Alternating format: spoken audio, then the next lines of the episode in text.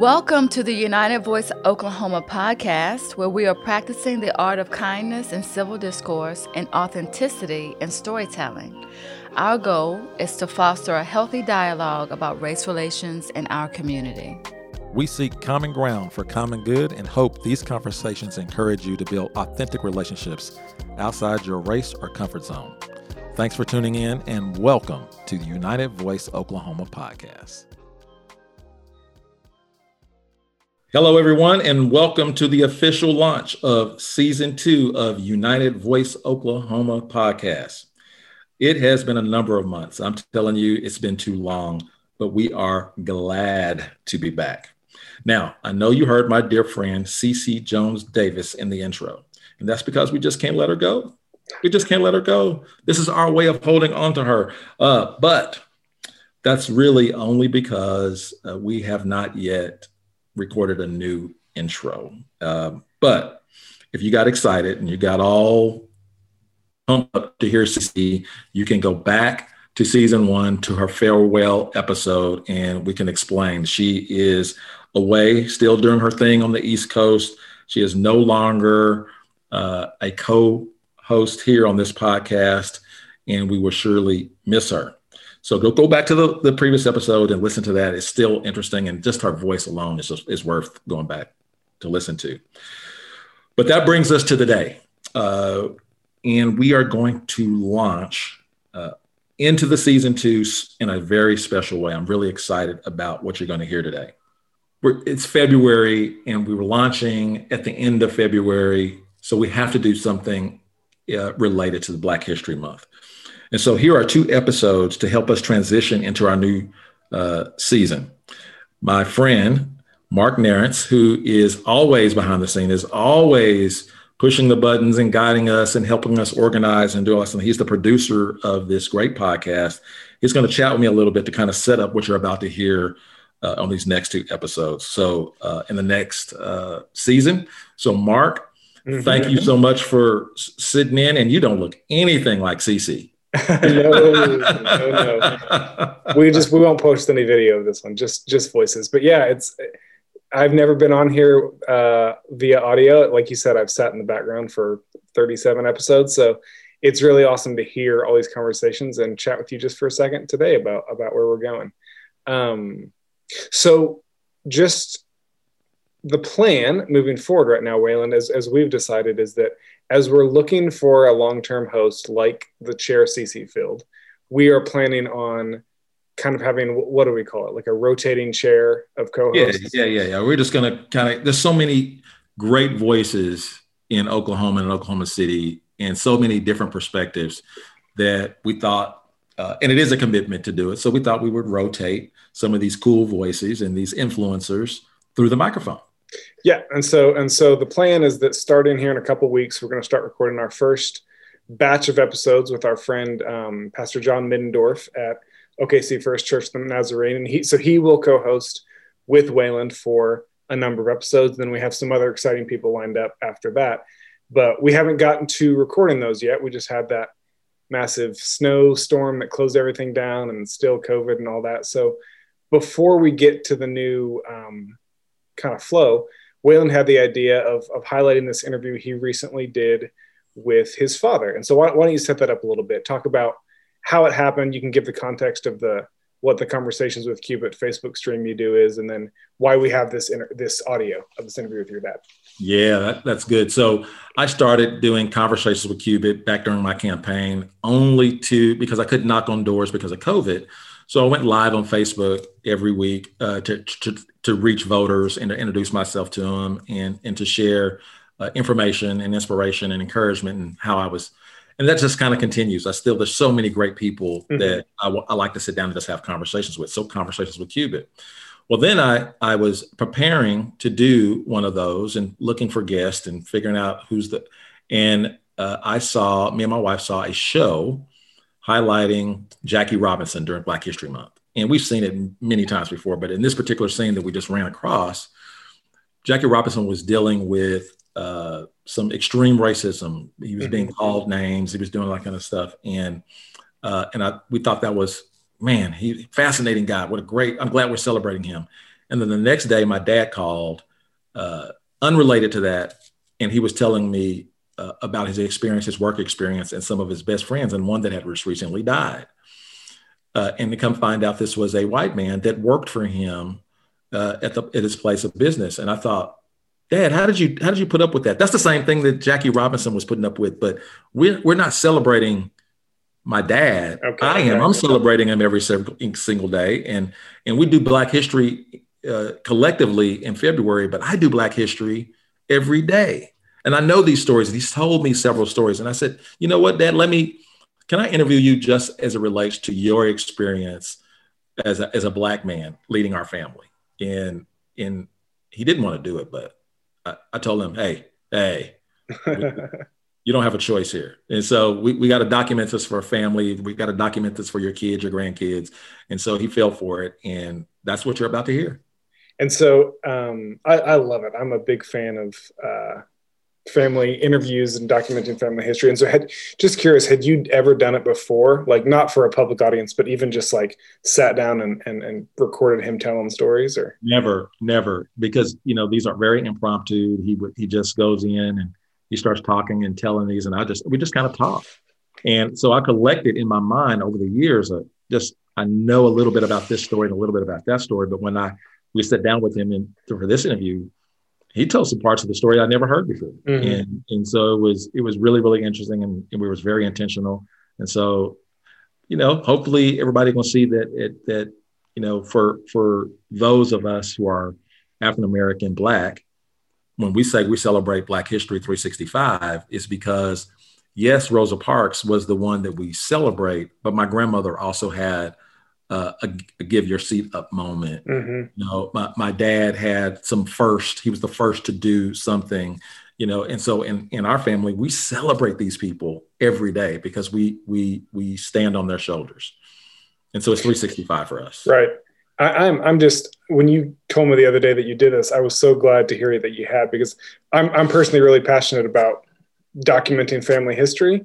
And when yeah. people, um, I've done it with my uh, grandfather um, who passed away a few years ago, and, and my wife's grandfather, and get, getting them on tape.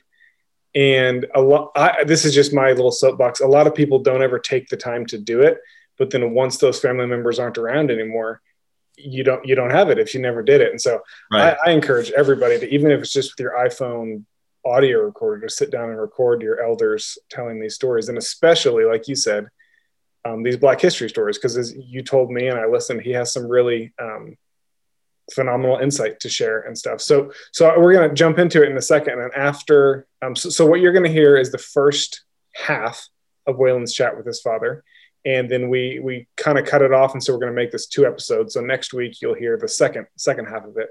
So uh, one more thing, Wayland. you, you, two, you two didn't give too much context, obviously, because he's your dad, but can you just tell me very basics, like uh, how, how old he is, where he was born? Yeah, yeah, you're right. So my father is 82 years old. He was born uh, in southeastern Oklahoma, yeah, in uh, uh Broken Bow, Oklahoma. Okay. He had, uh, oh gosh, I'm going to forget uh, a ton of brothers and sisters, but he was on the on the lower end of, of his of his sibling group, and he was raised by his great grandmother. Okay. And his great grandmother, and I think we talk a little bit about it. His great grandmother uh, was uh, raised in the Choctaw Nation. Right. So yep. she she was raised in the Choctaw Nation, went to a Choctaw school, was fluent in Choctaw uh, language, and so uh, that's he was there. He was the only little boy there, so he saw his brothers and sisters uh, at family gatherings and things like that. But he went to be with his grandma because she wanted somebody to be with her. Uh, and so that's where he, he was raised. And so he was the first one to graduate from high school. Uh, and he moved here to Oklahoma City just after graduating high school to, to seek work. And we talk a little bit about that in, the, in this interview. Yes, absolutely. So I, I, say we go ahead and dive right in. The, so the context again, when when what you're about to hear is he recorded this for the conversations with Cubit, and we kind of repurposed it and you dove right in just asking him to talk about i think when he first realized he was he was black or what what that meant to be black in oklahoma yeah first question yeah. yeah. yeah first question i just hit him and i don't I wasn't I wasn't sure I I wasn't ready for the answer, but yeah, it was pretty good. So let's go ahead and dive into that, and then we'll be back at the end to kind of just uh, wrap it up real quick. And so go ahead and enjoy this this conversation with Wayland and, and his father. This is a Black History conversations with Cubit. If you notice that if you follow me on Instagram, Twitter, if you follow me on Facebook, I haven't done a whole lot of posting any Black History things. And, and partly because I feel like I'm doing Black History 365.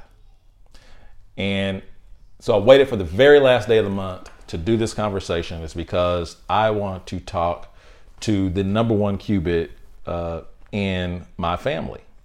So today I'm going to have a conversation with the man that gave me life. That's right. And I am going to be talking to him about what it's like being the black or a black, not just a black man, but being black cubit, how he has shaped my life in Oklahoma, where he grew up, and here in Oklahoma City, where he raised me, is what was it like uh, creating the type of lifestyle that he created for me, being black in Oklahoma. So, in, in other words, this is what I feel is that we celebrate the, the Martin Luther Kings, we celebrate the big names, the Rosa Parks, the uh, uh, Jackie Robinsons. We, we celebrate all of those people, and they've done a lot of fascinating things, and they've certainly impacted our lives. We stand on their shoulders. But I stand on this man's shoulders. Uh, his, what he's done, what he's overcome, what he's dealt with, how he's raised me, his perspective. When I hear some of the stories he's told me over the years, I'm going, this is black history. Like, this is black. So, anyway, I want, no further ado, I want to introduce you all to my father, who's very busy. He's very busy. So here we go. Dad, you're on Conversations with Cubit. Say hello to my friends and well, hello everybody. this is so uh, this is Artist Cubit, and I'm lucky enough to have both my mom and dad uh, still alive. I still am able to have their wisdom and all that kind of stuff. so, Dad, I told you uh, you've been talking to me. You share stories all the time about your life, and your memory is awesome. You got a great memory. You remember years, you remember dates, you do all this kind of stuff.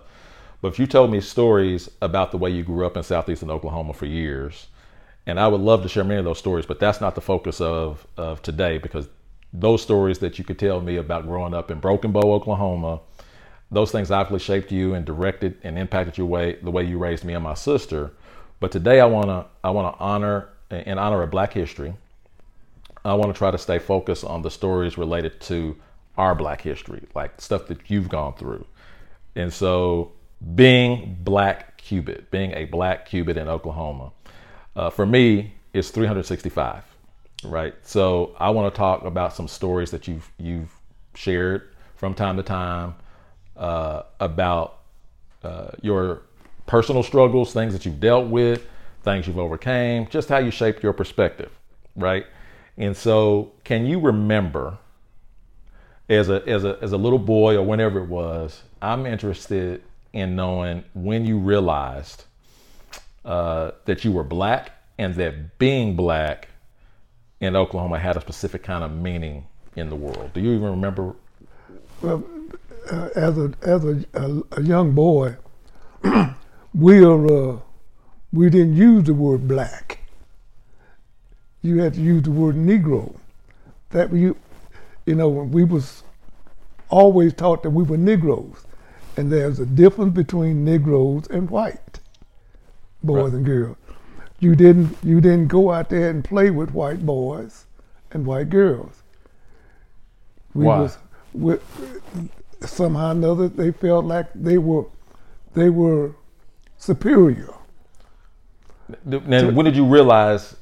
Did you did you think that was the case, or did you always know that was not the case? I, uh, I, I, I often wondered why did they feel like they was better than we were, and our our, our adult felt like that they had to go along with the program in order to get along. You know, you didn't talk back to a white man. You didn't tell him. You didn't call it them a lie. You tell him oh, or maybe you're mistaken. You didn't call him a liar. Right. That was a that was not that was against the rule. Right. Did you see anybody that broke the rules? Nobody when I when I was growing up, nobody broke the rules. Everybody stayed in its place. Who taught who taught the rules? Well, the, uh, we were taught that in school. You stay in your place. You didn't you didn't complain about textbooks in schools. You got what they sent to you in school. The books they got the new books. You got the books that they used. The But you were in a, but you were in the same school. You weren't in the same school with we were we were we were not in the same school. We were in the same school district. There were only one black school. Uh, there was only two black schools in McCurtain County back then. Yeah. That was uh, Booker T. Washington, Attleboro, and uh, uh, Dunbar and Broken Bow.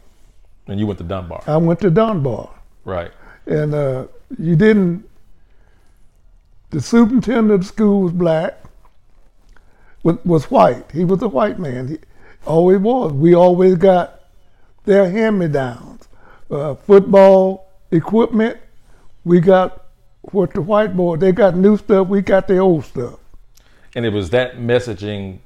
You you you just knew that they were supposed to be treated superior, but you never felt that they were I, superior. I never felt inferior to them, but I felt I was uh, uh, uh, you know, you stayed, you didn't, uh, you didn't buck the system. You didn't go up there and, to the drugstore and and you ordered a you ordered a cherry coke. You sit up on the counter and order your cherry coke, and they fix, fixed it for you. Uh, ice cream uh, cone, they fixed it for you. You walked out the door. You didn't say, I don't care if nobody's sitting at the counter. You didn't sit down. you didn't sit down. You didn't sit down. And that just blows my mind that you knew that. It was just kind of an unwritten. It was it was the only thing. You went to the bus station. You went to the bus station, and at the bus station, they had blacks over here at at, at a uh, colored over here, and white over here over there. Now I don't care. I don't care if you got on. If nobody was on the bus, the bus was empty. You the only you had to go back to the colored section, back in the back. That was for colored. And if the bus was full, if the bus was full of black people, and uh, there was no whites up there, you couldn't still couldn't sit up there. You had to stand up. Stand up. To stand up. And that never made you angry, never made you It mad. never, it never, you never got mad because that's the way the, that's the way it was at the time. You you had to accept it. Right. I'll Do you remember any outspoken friends of yours that wanted to buck the system at no, all? none. The only time, the only time that I ever heard of uh, uh, anybody bucking the system is when they was had a bunch of black draftees going into the World War II, and and they they was going to put them at the back of the bus, but these young black men would not go for that. They set up in front because they were they were going to the army. And, and no, they didn't get in trouble for it. They didn't get in trouble for it. But they, but they were on their way out. They were on their way out. They Yeah. were going to to the military, and at the time World War II was going on, and that was in the 40s. I was a little boy. I was a little boy. That was in about 1943, 44, and I was a young. I was a little boy then, six, seven years old. But I remember that. Right. And and we won't we won't talk about you know you were raised by uh, your grandmother, my great grandmother, Uh-huh. and, and as a little boy in a large family. Uh, but you told me a story once about uh, black colored water fountains and white water yeah, fountains. you had you had a you had a you had a water you had a water fountain that said black, uh, colored.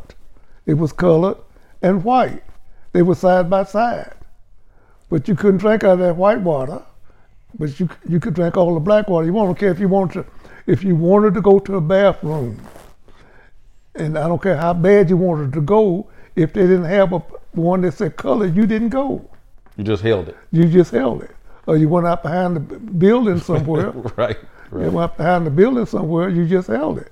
Uh, uh, if you wanted to, if you was hungry and you had a thousand dollars in your pocket, you couldn't go across the street over there and eat. You had to go across, go in the back and order your food in the back and take it with you. Right. And so you told me you told me that you thought there was a difference between the the water that came out the white water. Well, I wanted to know how that white water tastes. Was it better than the water? I want to know how it tastes. But uh, even when I came to Oklahoma City, the only place the only place a black person could get some food and sit down and eat was at the bus station Downtown. downtown at the Union bus station.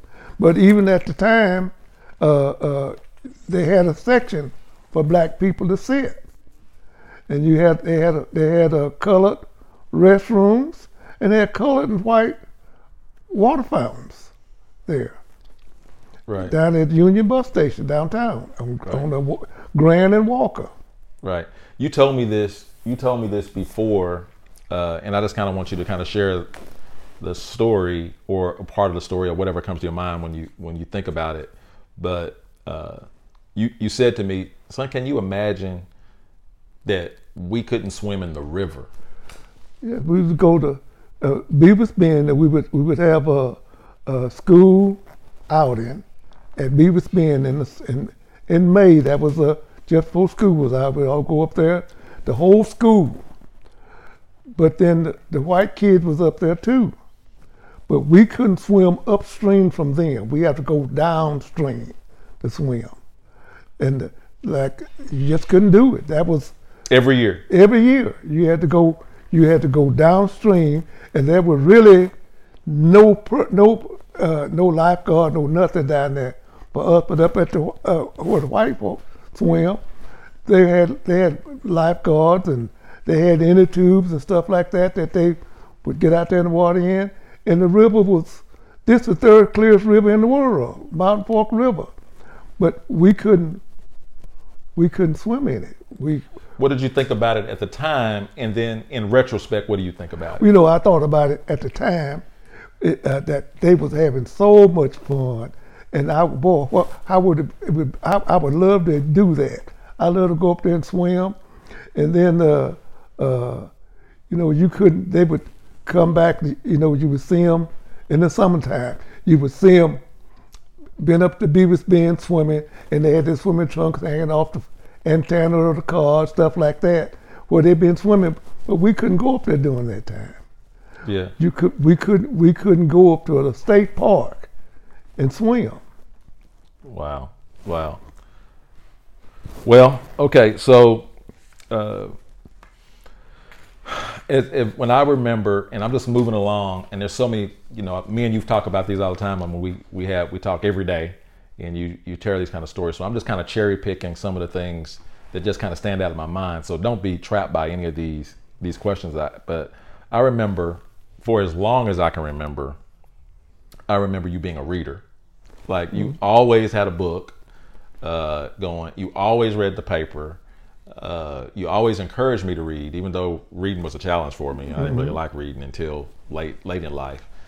But uh, so I just assumed that you just was a guy that loved reading. But you also uh, revealed to me later on that you really didn't fall in love with reading till you was an adult. Yeah, I was a, I was an adult, and then I found it, found out what reading was all about. It was uh, it was educational, and and I, I found out a lot about politics. I found a lot about humanity, I think just from reading, and uh, uh, and and reading was educational, and I always thought that well, uh, one of the reasons why we were treated the way we were because we were not educated. And that's one of the things that white men feel the most is educating black people.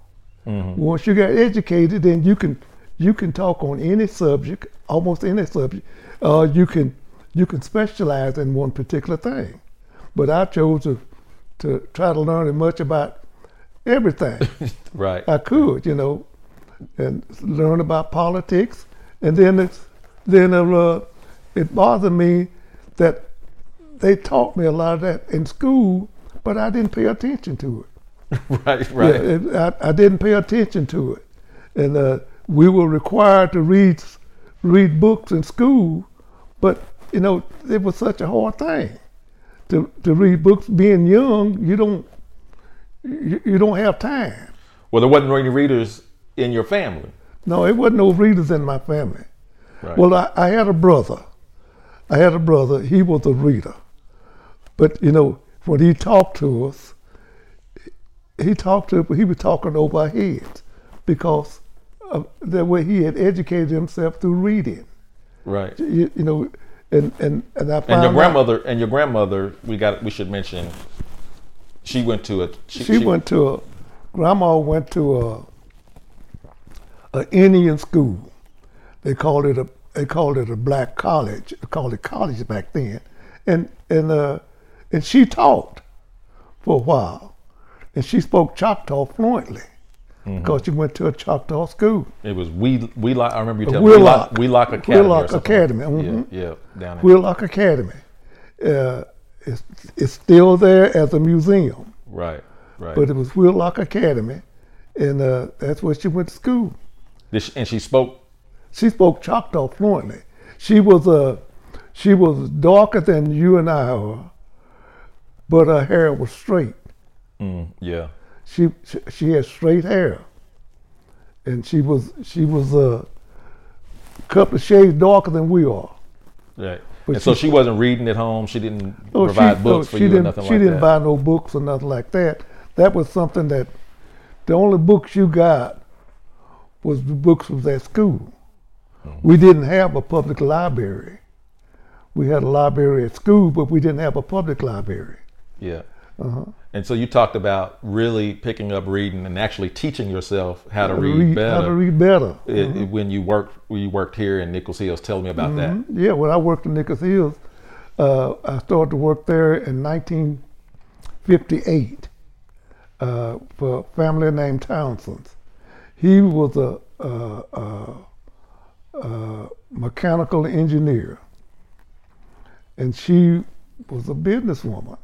They had a they had a, a, a company that he was the uh, inventor of the what we see now and take for granted of reflective highway marking. Yeah. The the way that it brights a little brighter than the headlights the, the, the, the, the lines on the side of the lines on the highway in the middle line that when your lights hit it, it, shi- it brightens up.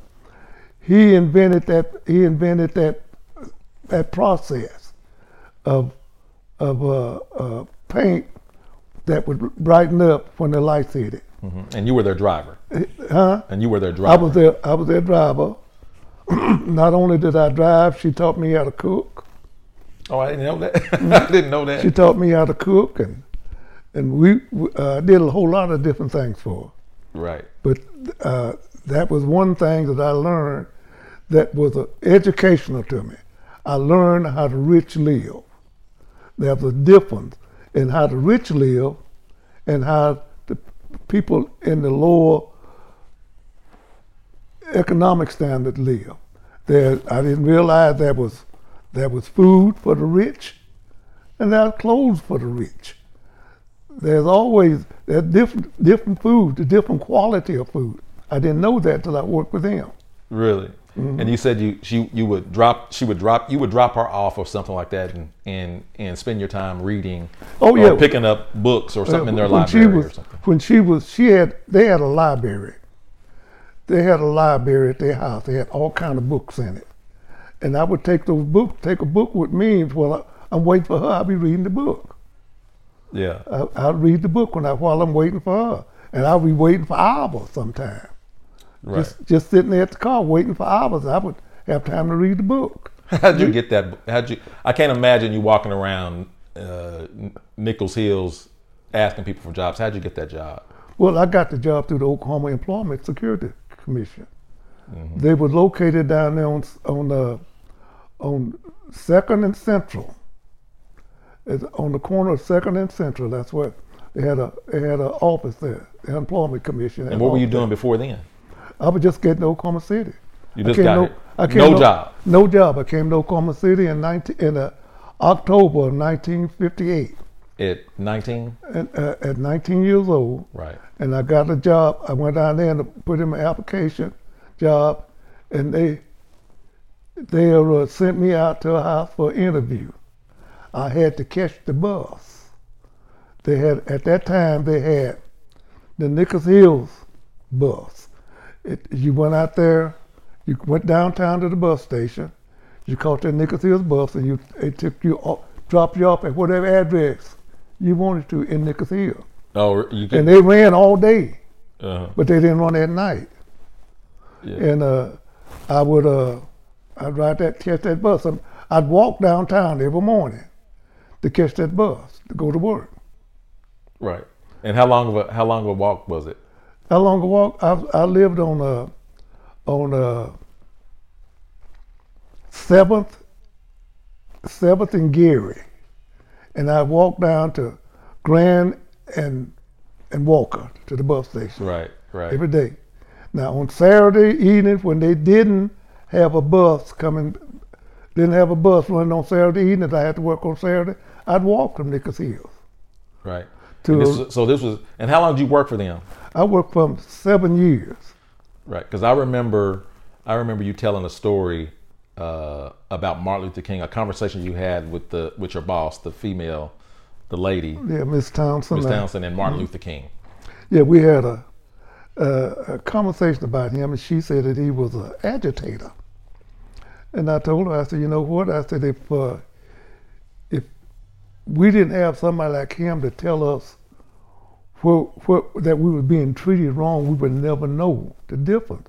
I said he is one that that telling us that we have the same right to life, and liberty, and pursuit of happiness as you have. the Constitution guarantees us that. But then we have people who know the law, but they are not going to, they're going to pass law to nullify part of the Constitution that, that pertains to us and to all the U.S. citizens. Right. What did she? What was her attitude towards you Her- after explaining? Her, her attitude sort of changed. Now, back then, they were all Democrats. yeah. Everybody in Oklahoma was a Democrat. We didn't have not one Republican holding statewide office, none whatsoever. Uh, Robert S. Kerr, who was Senator Robert S. Kerr, at the time he was a uh, he would come to there. They was friends of the Kerrs, and, and Robert S. Kerr would come to the house and eat dinner. Uh, I knew him, and uh, but they were all against the 1964 Civil Rights Act. They were against it. Why were they against it? They they saw the writing on the wall. They saw that that they were not going to have anybody to look down their noses at, to wash their clothes, uh, to scrub their floors and stuff like that. See, back in those days, son, they built. Every house was built. They had servants' quarters along built along with it. The house they lived in was a 21 room house. They had servants' quarters up over the garage. They built a new home, a new house, and they built a servants' quarters. That's where I live. That's where I was living when I married your mama. They you you got so you they trusted you so much that they moved you. You didn't have to walk to the bus station. No. I, I lived at the house they with them. wow. I had my own phone and I had a car, and uh, uh, I could go I, access to the to the house. I could do whatever I wanted to do at the house. Uh, my my room was off up over the garage. I had two rooms: a bedroom, a living room, and a bathroom. No kitchen. No kitchen. But No you just kitchen. left. You just ate. I What, could use the kitchen down there. Right. I could go down there any time, day or night. right. and I had my I had my own telephone uh, because uh, she would she needed me she'd call me. Was the there was this a unique? Were you just lucky and had like some uh, really nice people to work for that would happen to be white, or was your experience common? Well, uh, you know, you know there was uh, there was a lot of people, a lot of most of the white people in Nichols Hills had black servants. Matter of fact, practically all of them had black servants. Some lived in and some didn't. at first, see, uh, they had a maid they lived in. When they lived in Nick, they lived in uh, uh, on Hillcrest. I didn't live there. I drove back and forth. To, I, I came in and out every day. Now they had a maid named Edna. She lived there. She raised her son there. They sent him to college. Really? They sent him to college.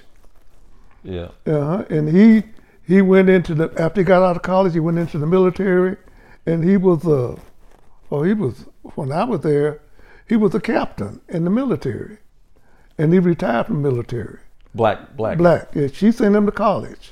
Right. So she she obviously believed that there was something to the rights, but she still thought Martin Luther King was agitating the Yeah, situation. yeah. She thought, thought Martin Luther King was an agitator, causing problem, and, and uh, uh, at one time she and I we was down in Albany, Georgia, vacation in Albany, Georgia. You went with you took him on vacation. I took him. I took him. I took her Drive, driving. driving. We was in Albany, uh, uh, Albany, Georgia, and Dr. Martin Luther King was in town that weekend, and uh, he was staying at the same hotel that I stayed at, and uh, and uh, the police was patrolling the street with assault with shotgun. I'm, we all stayed at the same hotel. That's because blacks stayed at that Bla- hotel. uh, no, no, no. But No, everybody. black blacks didn't stay at that hotel. Only certain they let certain people stay there. Oh, okay. Now I stayed there because I was a chauffeur. Okay. So she arranged for you your Uh-huh. accommodations. She arranged my accommodation. Right. Now, at- one time that we went, when we left Oklahoma City, we were going through a, uh, uh, down south, and we stayed at the uh, Holiday Inn. Well, she had made a reservation for me at the Holiday Inn, and she was she was staying with their with the CEO of Manhattan Construction Company. At the time, that's where she was gonna stay. And I went on up there to check into the hotel, and they wouldn't let me do it. Uh-huh. They wouldn't let me do it because they said uh, they don't they don't uh, uh, let blacks stay at that hotel. It was a it was a Holiday Inn. How did you take it? Oh, I, I just got on the phone and I called her and told her that, that they say I couldn't stay here. And uh, uh, the gentleman that she was uh, was uh, staying with, he got on the phone and said, "Let me speak to the manager."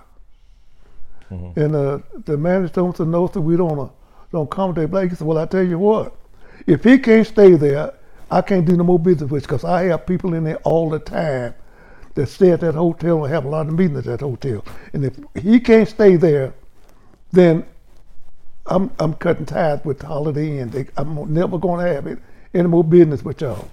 They, met, they let me stay there. Hmm. Stayed there for three nights Right. down in Little Rock, Arkansas. That whole trip down through the South in in those times, we're talking about early '60s. Yeah, early '60s. Early 60s Well, this this was uh, this was in 1964. Mm-hmm. This was in 1964. Right. The- and the Civil Rights Act thing. We have a whole lot of Act- discussion the Civil Rights on. Act had just been signed by by Johnson. Mm-hmm. Civil Rights Act just been signed by Johnson, and nobody wanted to abide by it.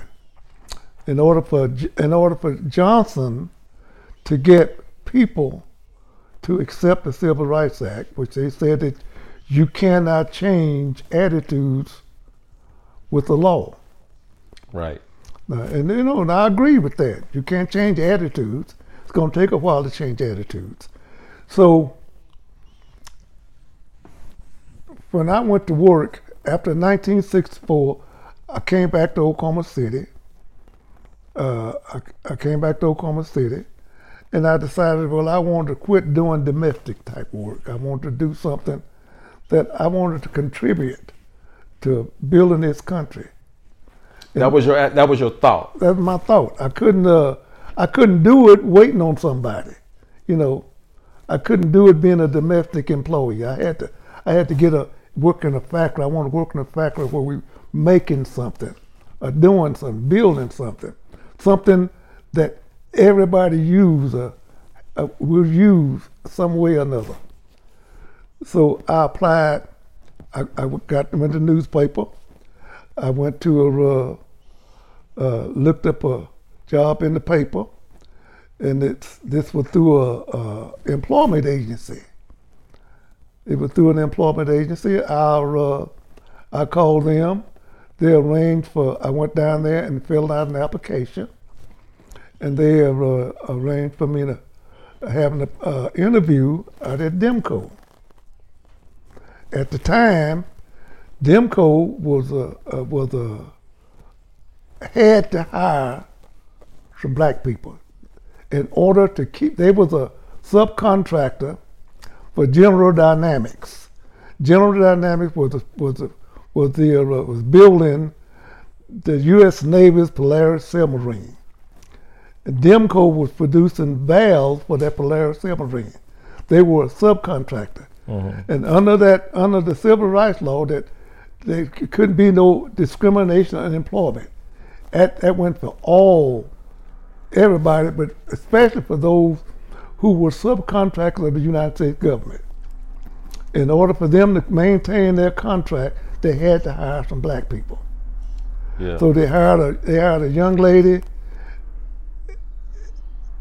uh, named Carolyn Good in the in the uh, uh, accounting department. You know, I remember Carolyn Good because didn't she have a son that went to Millwood? Uh huh. Both of them. Yeah, it was really good in football. Mm-hmm. Greg. Greg, yep. That's right. That's yeah, right. I yeah, remember. Yeah, uh-huh. right. I didn't realize that y'all. I didn't realize that relationship was uh-huh. was at Demco. Yeah. Uh-huh. Then they hired me to work out in the plant. I was the only black person in the plant. Uh, uh, I, I, I, you know, I was, you know, nobody would talk to me enough, but I went on did my job like I was supposed to every day. And then uh, the plant the plant uh, superintendent he come in there and he told him he told him I work with two other white guys. He said I want y'all to teach him how to do what y'all doing. So I want him to I want him to teach I want y'all to teach him to do what y'all doing, and I want you rotating. You know, you do this one week, he do it one week, and then he do it one week. And I finally, I finally got to learn how to do that. But then once I what was their attitude their attitude, Their attitude was, hey, look, uh, uh, I don't have to do it. I don't have to train them to take my job away from me. But that was enough for everybody. You know, I didn't take their job. It made their job easier by adding a third person in there. Right. Right. It made their job easier. But they were resistant to it. Oh, they were resistant to it. And then I. Now, here, here, but you never ever talk about at least at least today. I mean, to today, you never talked about those white people sabotaging your job or trying to make it harder for you or anything, or did you just ignore it? I ignored it. I'd hear them. I'd hear them using racial slurs and stuff like that, but I ignored it. Why should I get mad?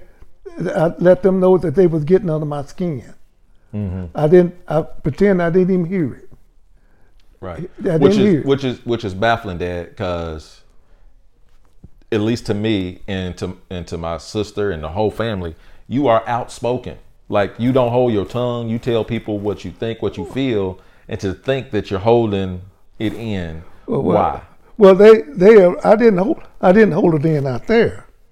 I was I was outspoken, and what and, and, and, and what, what I said, what I was saying, they respected my my attitude because what I was saying they knew it was right. I wasn't saying something that was wrong. I wasn't I wasn't trying to buck their system. I was just saying that what I thought was right, and they rewarded me for my outspokenness. Mm-hmm. I was rewarded. I was uh, I was uh, uh, was promoted from from a, a, a, regular employee to a supervisor, right. and there was other people who were qualified. They was qualified, and uh, uh, but I was more qualified than those who applied for the job. Right. So one of the things that you um, you've told me growing up, uh, and I love to hear you, you how you, how you uh, how you came about with this this philosophy. But you told me, uh, son, you need to work twice as hard to get half as much. You, know, you do as the as the white man. Is that where did you get that from? Well, was I, that I, the attitude you took to Demco? my attitude was at Demco that I was if if I was going to be successful, I have to work twice as hard as they did, the other guys did. Instead of instead of coming in at coming in at seven o'clock in the morning, I would come in sometime at five in the morning. And I would instead of leaving at three thirty, I'd leave at five in the evening. Because I didn't get paid by the hour, I got paid a salary. And you know, and my boss told me that that uh, you're paid to do a job. Whatever it takes to get the job done, that's what we expect you to do. Right. Uh-huh. And but but you thought that was that just your work ethic as as a my, man, or was that because I'm a black man working in a white? Well, camp? no, Which one is it? My work is my, my, my I felt like this that uh, I I always have to make an example for my employees. Never ask them to do something that I wouldn't do. Ask them to come to work when the snow was on the ground if I wasn't there. Mm-hmm. I never missed, even though I got paid. I never missed. Right. I know. Yeah. I, I, I, never missed. And the Lord blessed me to be healthy, you know, where I didn't have to take off sick mm-hmm. or anything like that. But when my kids got sick or something like that, I needed to take them to the doctor, I needed to go to school, I was able to go up to the school with you and be be there when y'all needed me. Yeah. Mm-hmm. The uh, I'm gonna backtrack a little bit, and then I want to talk about two two people that you work with at, at Demco. But uh, talk to me about going back to your early years in Oklahoma City. Talk to me about what you thought about our police department, the one that I work for now. Mm-hmm. The police, then your relationship with the police, any run-in with the police, uh, and, and how race might have played a factor in the way you you engaged with police around here. Okay, that was part one with the conversation with my dad, Artist Cubitt the uh, the most influential person in my life. I'm hoping you enjoyed that. But what'd you think, Mark? Yeah, I mean, it, first of all, it's always really cool to hear like where your background came from, and um, obviously he's your dad, so your guys' voices are kind of similar. It's kind of neat to hear that. But um, so next week we'll listen more of the question you were just starting to ask him about his relationship growing up with law enforcement, with obviously impacted probably your view of law enforcement. But as you're thinking back on what we just heard, what were kind of your takeaways when you were interviewing him about uh, the man he was and how that brought you up to be the man you are? Yeah, first, first of all, that work ethic uh, is something that that he passed along to me, and he and I was really curious about, you know, how is it that he never ever brought home any animosity uh, uh centered on race. Uh, when when it's all this evidence that he could have, and and he was very uh, specific into letting me know that you know his boss was really tough on him, but he was tough on everybody, and uh, and his boss gave him an opportunity, not a handout, uh, and he just had to work hard and prove himself, and he was constantly proving himself, but uh, and that's all he wanted was an opportunity, and and because he had so many friends that were white, they gave him a fair shot, and that's all he wanted was a fair shot. In spite of all of these other things, uh, those those people uh, created a, a, sense of safety in him that says, "I'm not going to raise my kids to just judge people based on their color. I want them to get an opportunity to have relationship with them."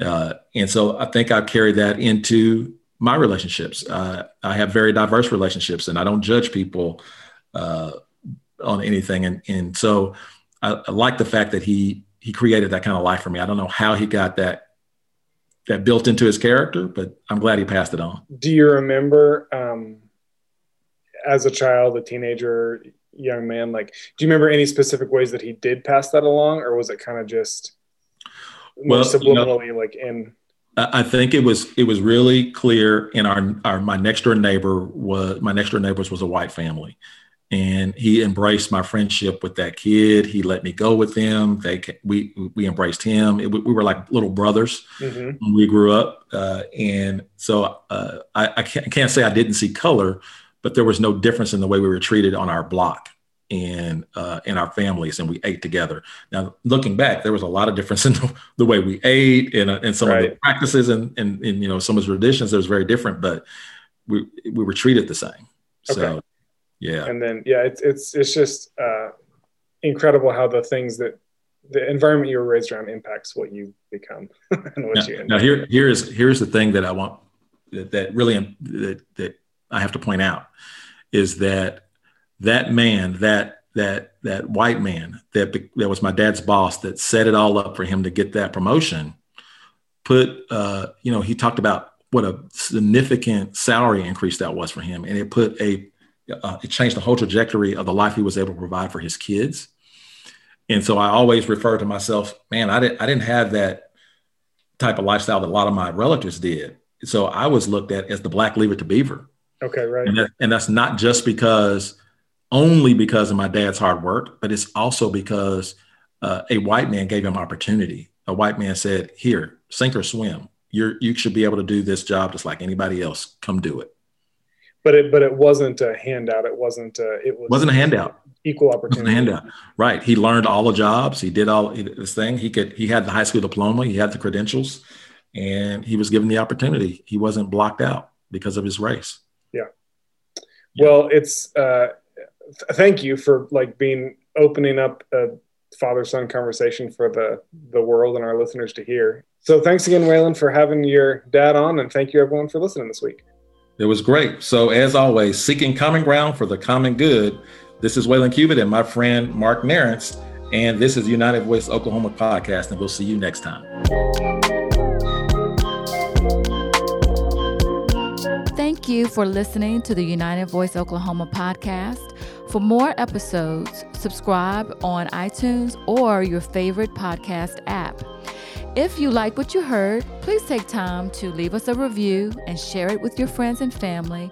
It really does help us to get these conversations out to more people.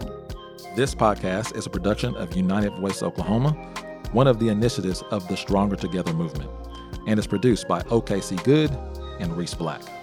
For more stories promoting a healthy relationship on race in Oklahoma, follow United Voice Oklahoma on Facebook or visit unitedvoiceok.org.